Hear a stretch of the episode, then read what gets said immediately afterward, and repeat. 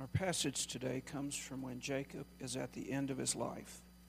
He has been reunited with his son Joseph, who is now a ruler in Egypt. Because of a famine in the land, Joseph has brought Jacob and all of his brothers to Egypt to live. This is found in Genesis chapter 48, verses 1 through 16, at page 50 in the Pew Bible. Sometime later, Joseph was told, Your father is ill. So he took his two sons, Manasseh and Ephraim, along with him. When Jacob was told, Your son Joseph has come to you, Israel rallied his strength and sat up on the bed. Jacob said to Joseph, God Almighty appeared to me at Luz in the land of Canaan, and there he blessed me and said to me, I am going to make you fruitful and increase your numbers. I will make you a community of peoples, and I will give this land as an everlasting possession to your descendants after you. Now then, your two sons born to you in Egypt before I came to you here will be reckoned as mine.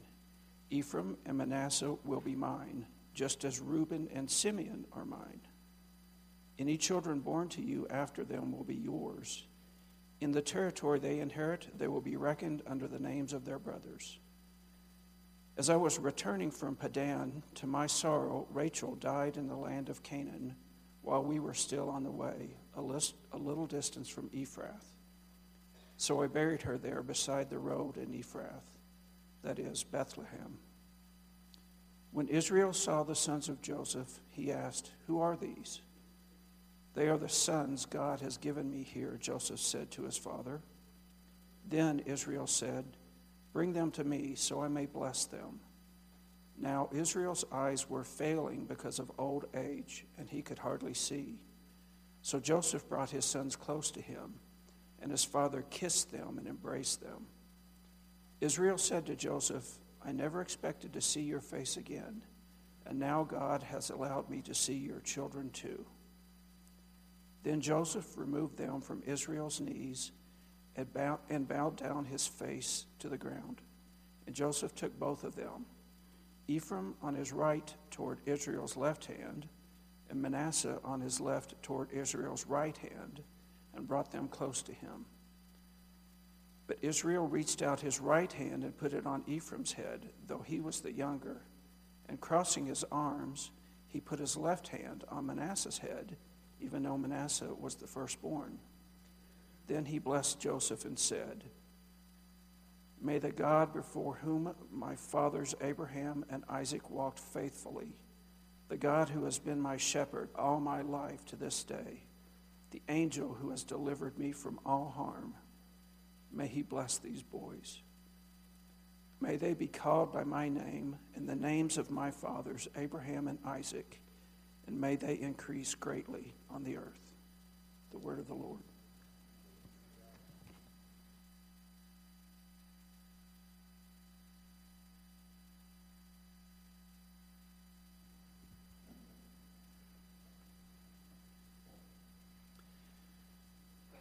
Jacob, a deceiver, a grasper,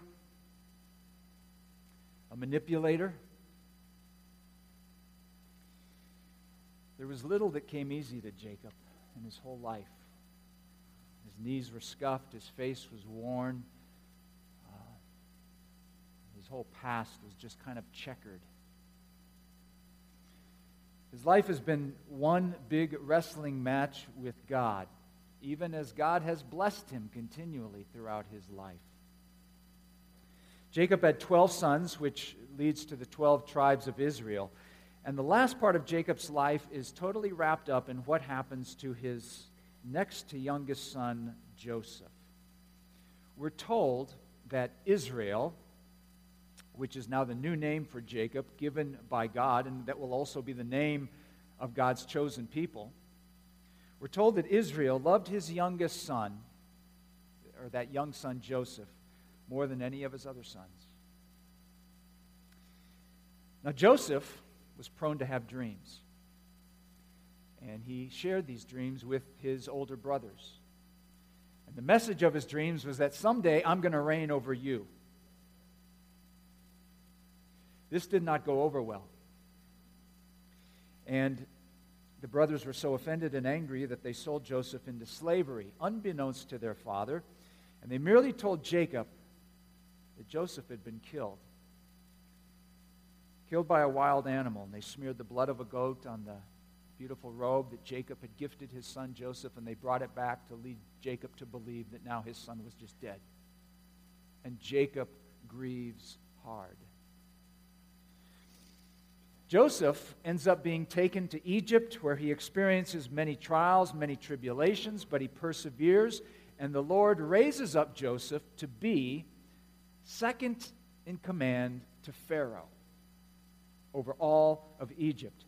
Now, many years go by, and a famine hits the land of Canaan where Jacob and his sons live. And Jacob hears that there is food in Egypt, and so he sends his ten sons down to Egypt to buy food to bring it back so that they can just survive but he holds back his youngest son, Benjamin, because the thought of losing another young son, just like he lost Joseph, is just too much for Jacob. Remember, Jacob doesn't know Joseph is still alive, he doesn't know that he's living in Egypt as a ruler. Well, Jacob's brothers go to Egypt and they end up standing before Joseph in his court asking for food. They don't recognize him but he knows who they are and he recognizes them. And then what follows is a, a long scenario, goes many chapters of how Joseph toys with his brothers. And he pressures them and he pushes them, all the while keeping his identity hidden. And part of his handling of his brothers is requesting that Benjamin be sent as collateral and as a pledge that they are not there as spies. Well, long story short, Joseph finally reveals himself to his brothers, and they are obviously shocked. They are shocked that this younger brother, who they had sold to Midianites so many years ago, is such a powerful man, and that now their fate is at his mercy. But Joseph holds no anger, and he rejoices that he is back with his family. Pharaoh hears that Joseph's family is now in Egypt and has come to him, and he commands that the brothers go back, fetch Jacob, their father, so that they can all live in Egypt and that they can enjoy the best of the land. When Jacob learns that Joseph is not only alive, but that he is ruler in Egypt, Jacob is stunned with disbelief. When he hears that Joseph is alive and calling for him to come to Egypt, it says, the spirit of their father, Jacob, revived. Now, on his way to Egypt, the Lord comes to Jacob and he says, Don't be afraid to go down to Egypt. And when Jacob and his family and his flocks finally arrive, Pharaoh gives them just a wonderful, rich place to live, and he gives the brothers jobs as shepherds over his flocks, the flocks of Pharaoh.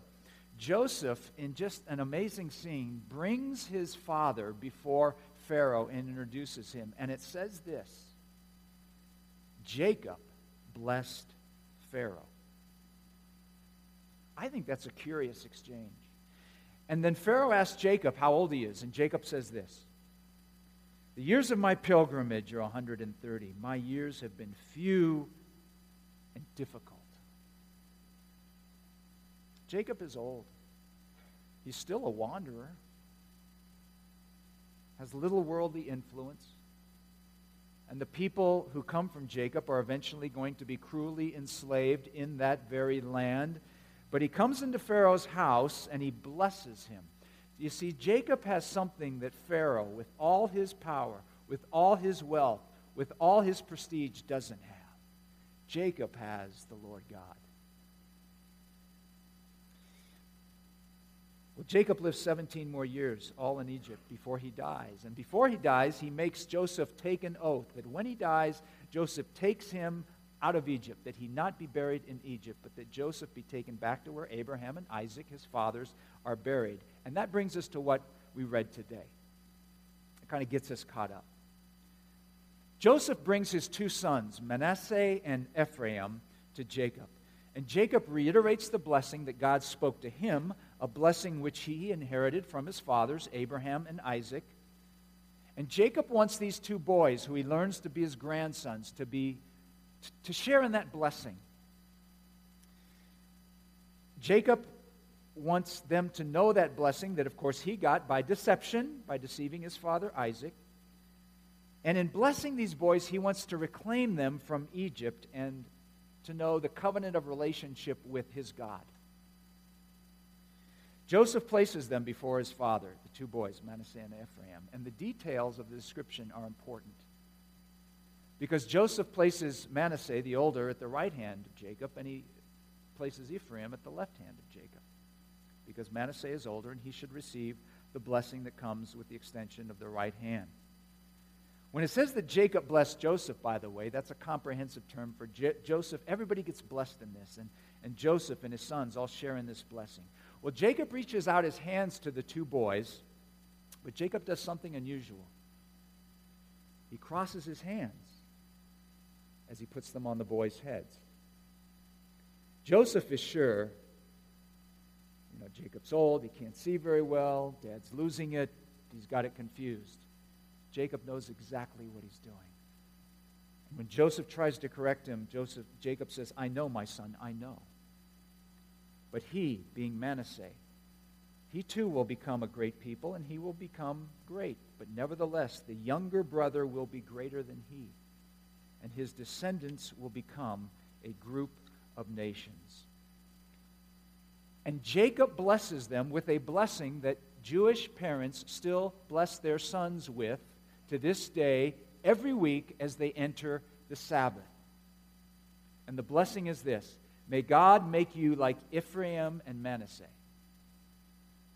And the reason Jews still ask that God will make their sons like Ephraim and Manasseh is because those two sons remained faithful in their morals and in their character, even living amidst secular Egypt. And they were the first brothers in the Bible to get along and not be rivals and not fight.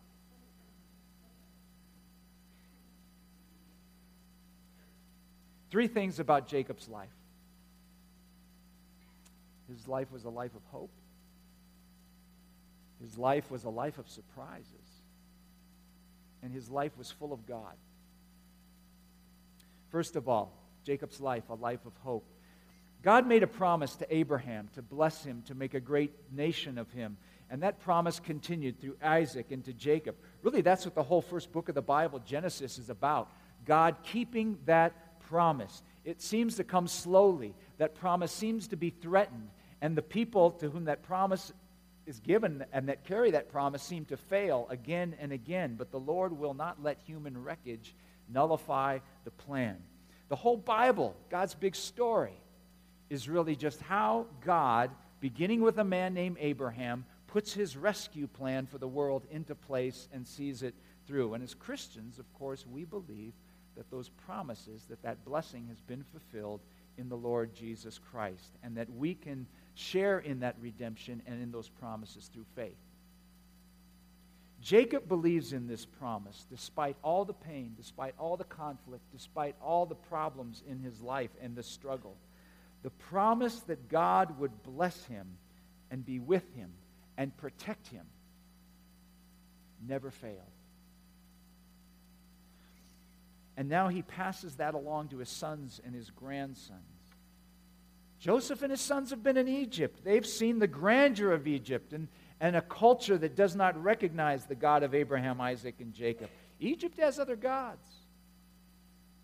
The family of Jacob and Egypt, those are two different things. There's a distinction. And Jacob now lives in Egypt, but he will not be seduced by it.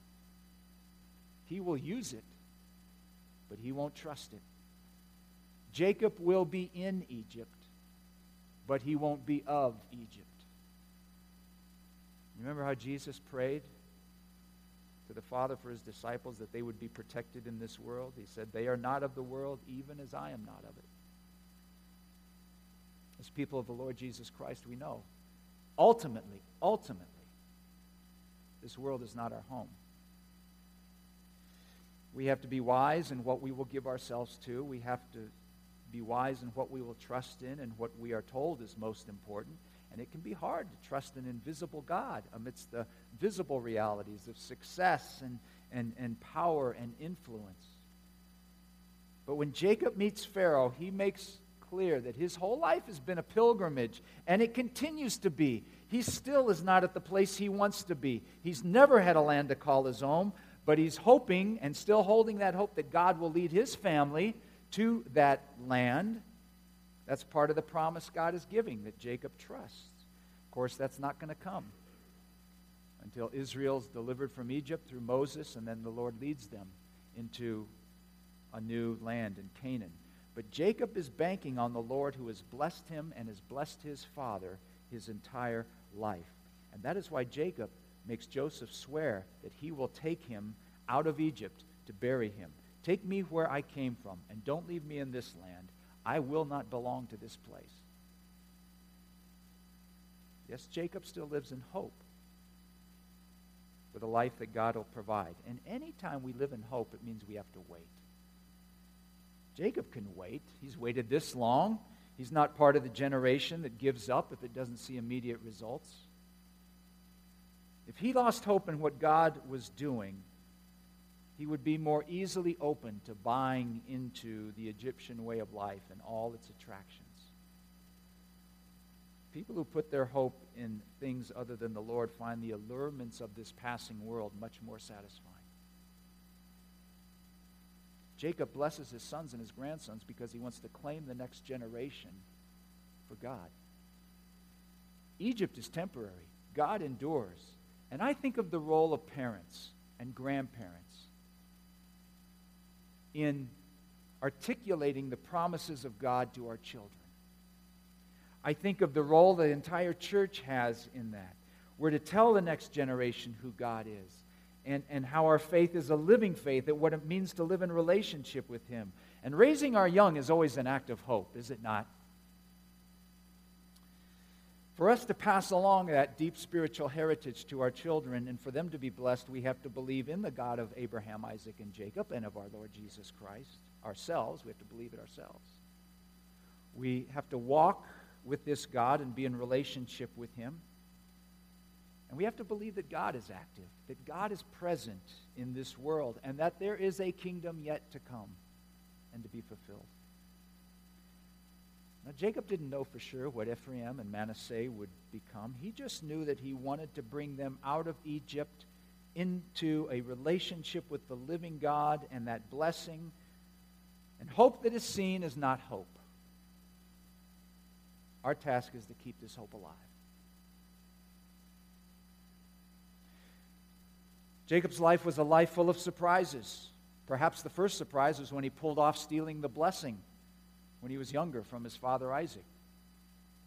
But then there was that time when he had that vision of a stairway going from earth to heaven with the angels of God ascending and descending.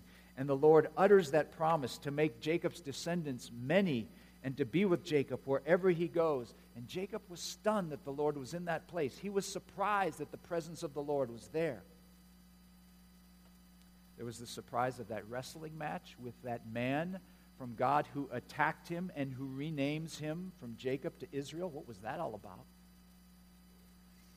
There was the surprise of Esau's open heartedness to him when he was sure that the brother who he had hurt and violated in so many ways was going to kill him. When he heard Esau is on his way with 400 men, yet, surprise, Esau embraces him. There's the surprise of finding out Joseph was alive. And not only that, I've got two grandsons. Huh. Thought he was dead. You see, the blessing in which Joseph has been living in has provided surprise after surprise. His life has been one big surprise from God. In the New Testament is, is the word for surprise grace.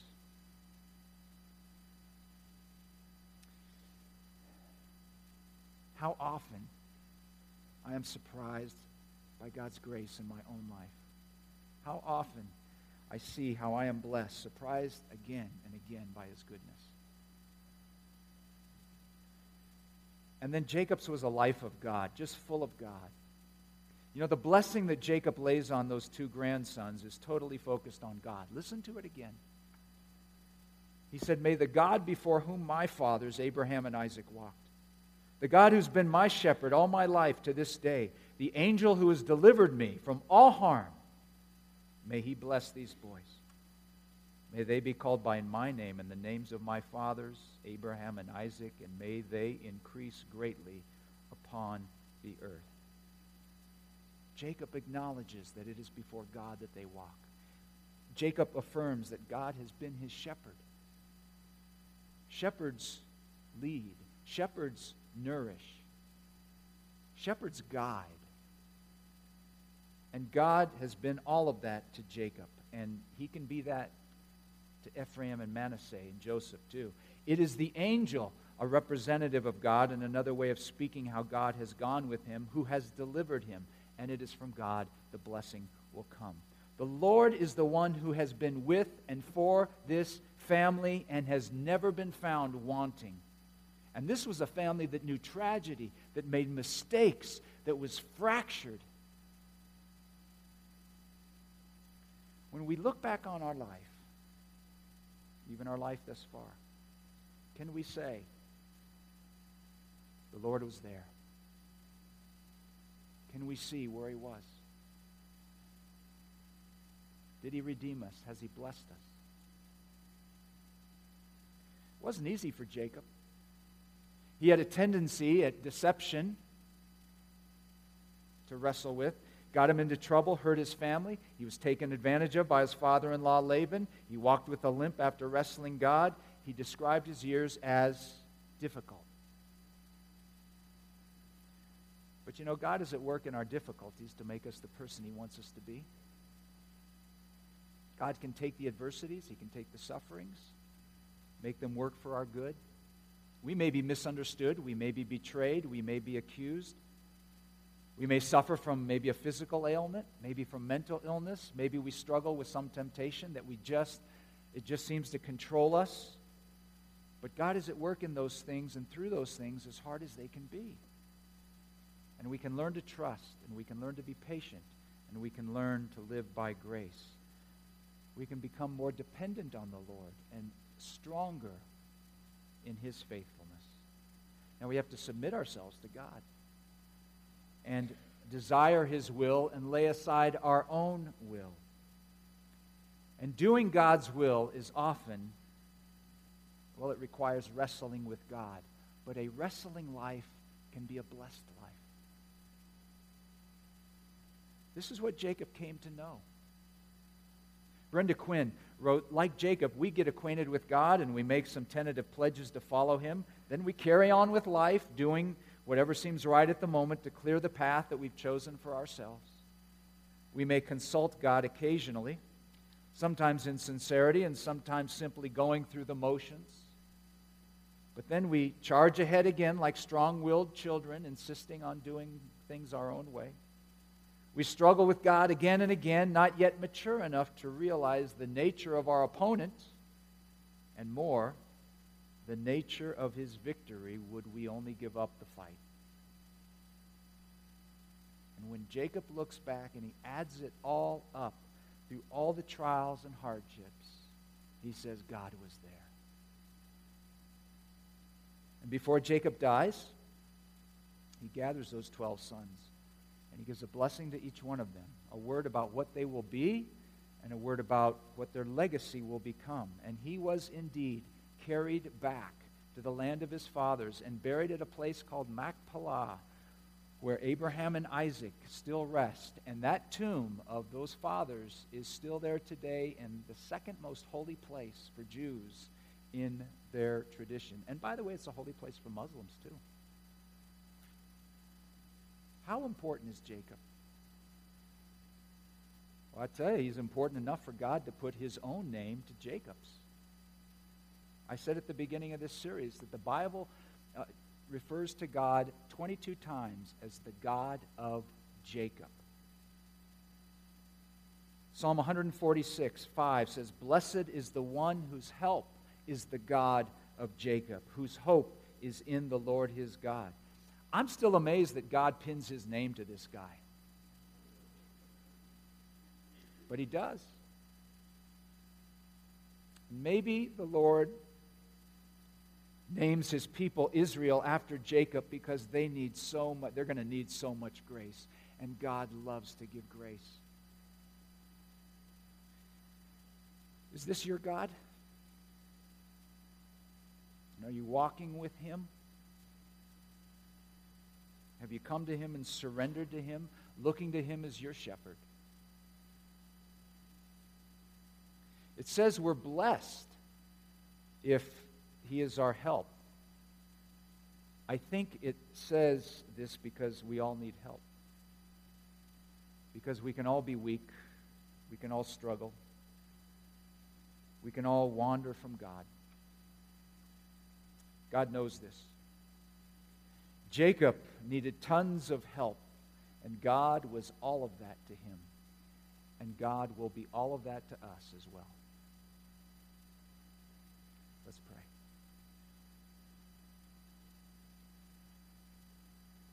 God of Jacob,